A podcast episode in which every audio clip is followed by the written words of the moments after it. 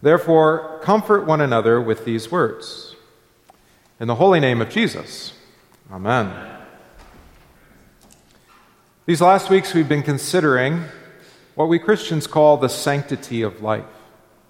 And we've learned that the sanctity of life is not just some metaphorical or abstract concept in the way of the Greek philosophers. We've learned that life comes from God. And in the Hebrew way of thinking, wherever God is, which is, of course, everywhere, there is life. And it's only where God is pushed away, where he's rejected, that there is death. As long as God is with you, then who can be against you? And not even death or the devil. But today we consider the revelation that is given to us about life by our Lord's holy apostles, namely by St. Paul in his letter to the church in Thessalonica, the first book. We do not want you to be ignorant, brethren, concerning those who have fallen asleep. Now, we've talked about life on this earth. We've talked about how life knit together, woven by our Lord in the mother's womb, is precious. We haven't necessarily answered the question about the meaning of life. Is life on this earth but a passing breath, like grass that flourishes and then withers and decay? That life comes and then it goes, and maybe there's a memory and that's it? Or is there a greater purpose to our life? I do not want you to be ignorant, brethren. The life given here and now is a life lived in faith in the Son of God. And that life lived in faith leads to an even greater life a restoration of a life that was lost in the garden millennia ago. When Adam and his wife Eve rejected the Lord, rejected his word, brought death and evil, of course, sin, into being. That is what sin is, is to reject the Lord, to reject the Lord and giver of life. And of course, then that's why sin leads to death. But God would not have it, because He is the Lord of life, not death. And so, from that very moment when He made the promise to Eve in the garden of the offspring that would crush the serpent's head, the deceiver's head, God has been working all things out for the salvation of his people. As we studied in our catechism today with the children just a few moments ago, and as we did a few days ago in our daily prayer, Zechariah was praying in the temple. And each day, we know this from the prophet Daniel, that each day God's ministers would pray at twilight for the coming Messiah.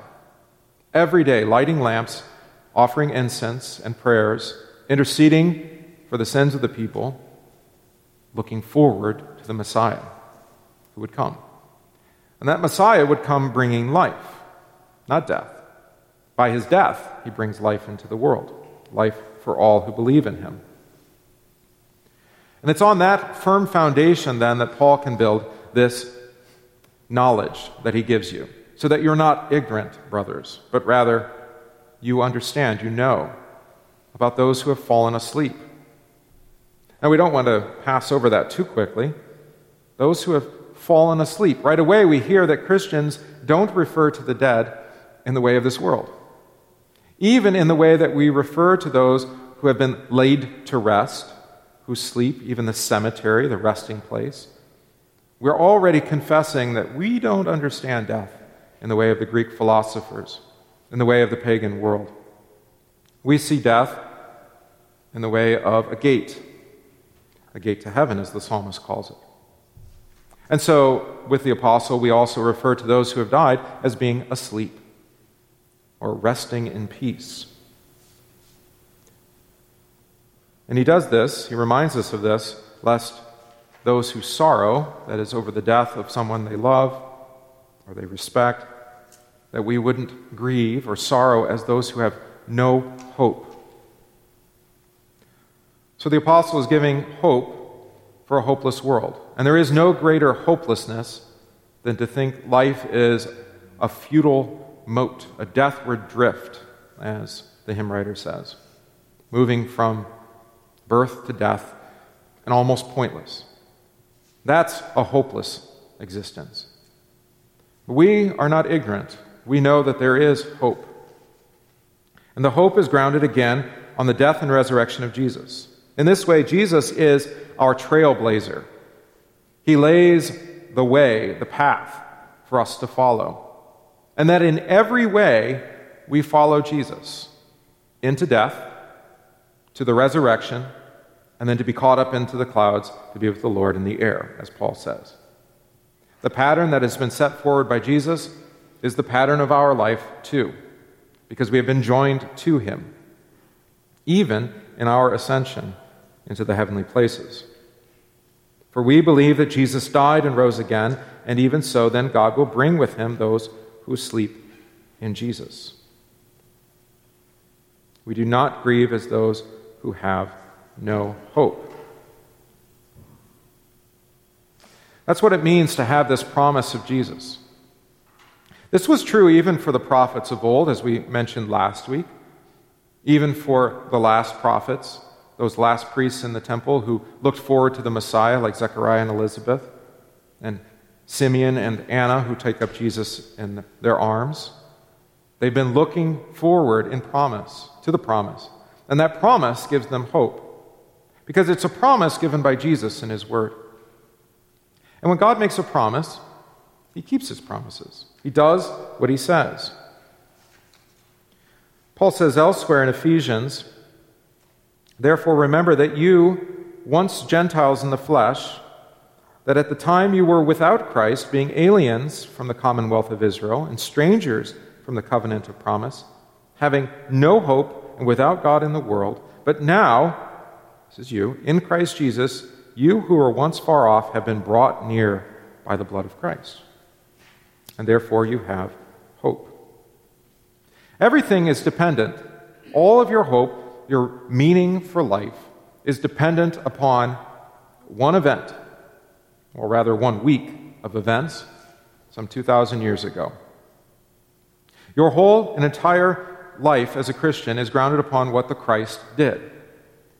That he entered into the holy city, that he cast out the money changers from the temple, that he preached and taught there in that temple, that he was accused of blasphemy, that he was put on trial, that Pilate washed his hands of wrongdoing and yet still handed him over to be crucified.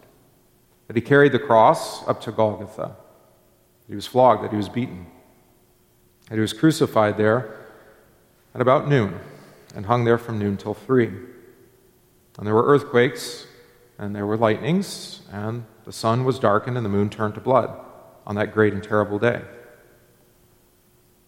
And two believers, but secretly, took him down from that cross and laid, them, laid him in a tomb.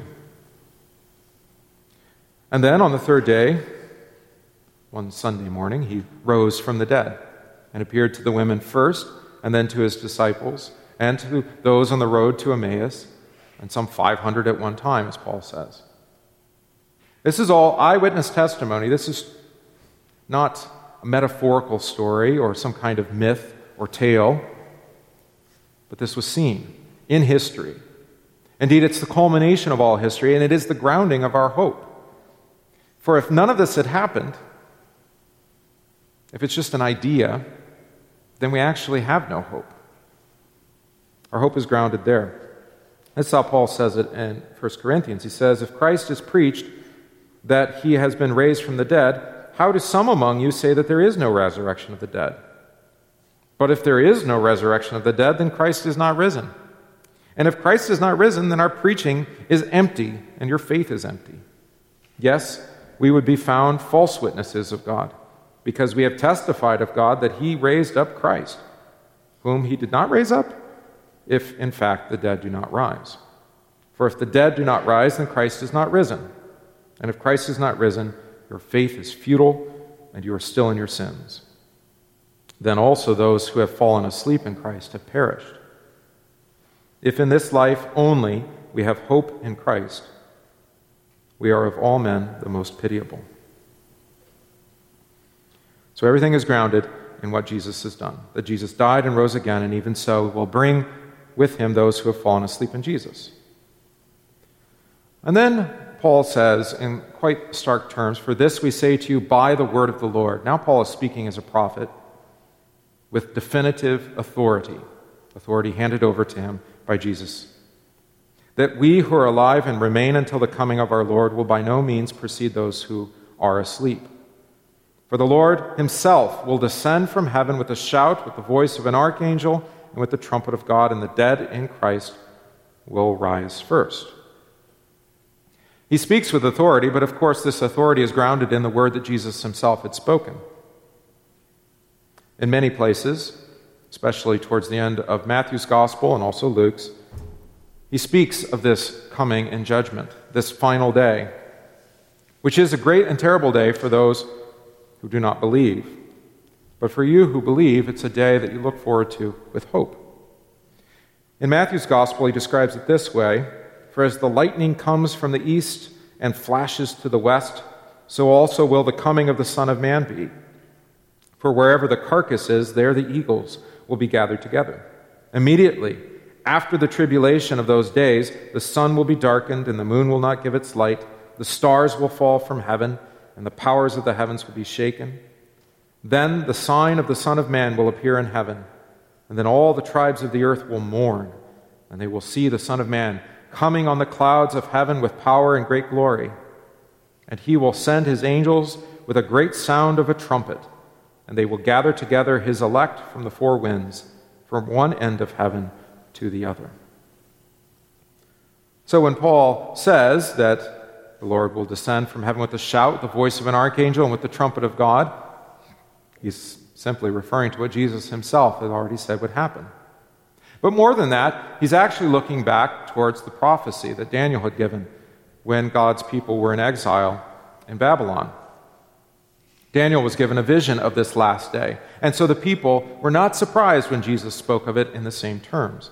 Daniel had said, I was watching in the night visions, and behold, one like the Son of Man coming with the clouds of heaven. He came to the Ancient of Days, and they brought him near before him. Then to him was given dominion and glory and a kingdom that all peoples, nations, and languages should serve him. His dominion is an everlasting dominion which shall not pass away, and his kingdom the one which shall not be destroyed. And so it is that when St. Paul says that the Lord will return on the clouds, he's referring, of course, to his coming on the last day. But of course, you can also refer then to the eyewitness testimony of those who saw our Lord ascend into heaven, like St. Luke records for us in Acts that Jesus was taken up in a cloud and it received him out of their sight. What is this all leading towards? That the dead in Christ would rise, those who are asleep in the Lord, and then we too, who are alive and who remain, will all be caught up together, all those who believe in him, in the clouds to meet the Lord in the air. And there, here's the important words I think the most important of this text. The, and thus we shall always be with the Lord. When we talk about the sanctity of life, it's not simply just that God gives life, that God preserves life, although this is both true. But everything that God is doing in your life now is working out towards this life that is to come. This is why He continually preaches to you proclaims upon you the forgiveness of sins, that you would be righteous and holy in His declared word. Because that word prepares you to die with Him, forgiven. And those who die forgiven, He calls asleep, because they have the promise of life and life everlasting. We preserve life because God gives life, but also God gives life to redeem life.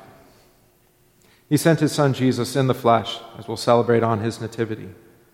Not simply to be an idyllic scene for us to adore, oh, come, let us adore him, but to be the man who would be king, and the king who would die to make you his royal servants.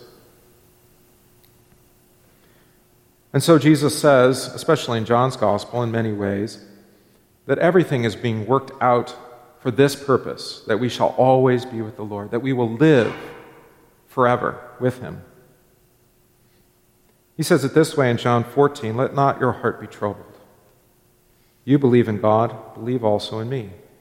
In my Father's house are many mansions. If it were not so, I would have told you.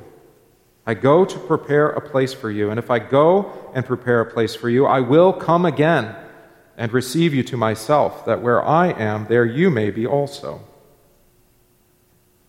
And then when he prays in the high priestly prayer in John 17, he says it this way Father, I desire that they also, whom you gave me, may be with me where I am, that they may behold my glory which you have given me, for you loved me before the foundation of the world.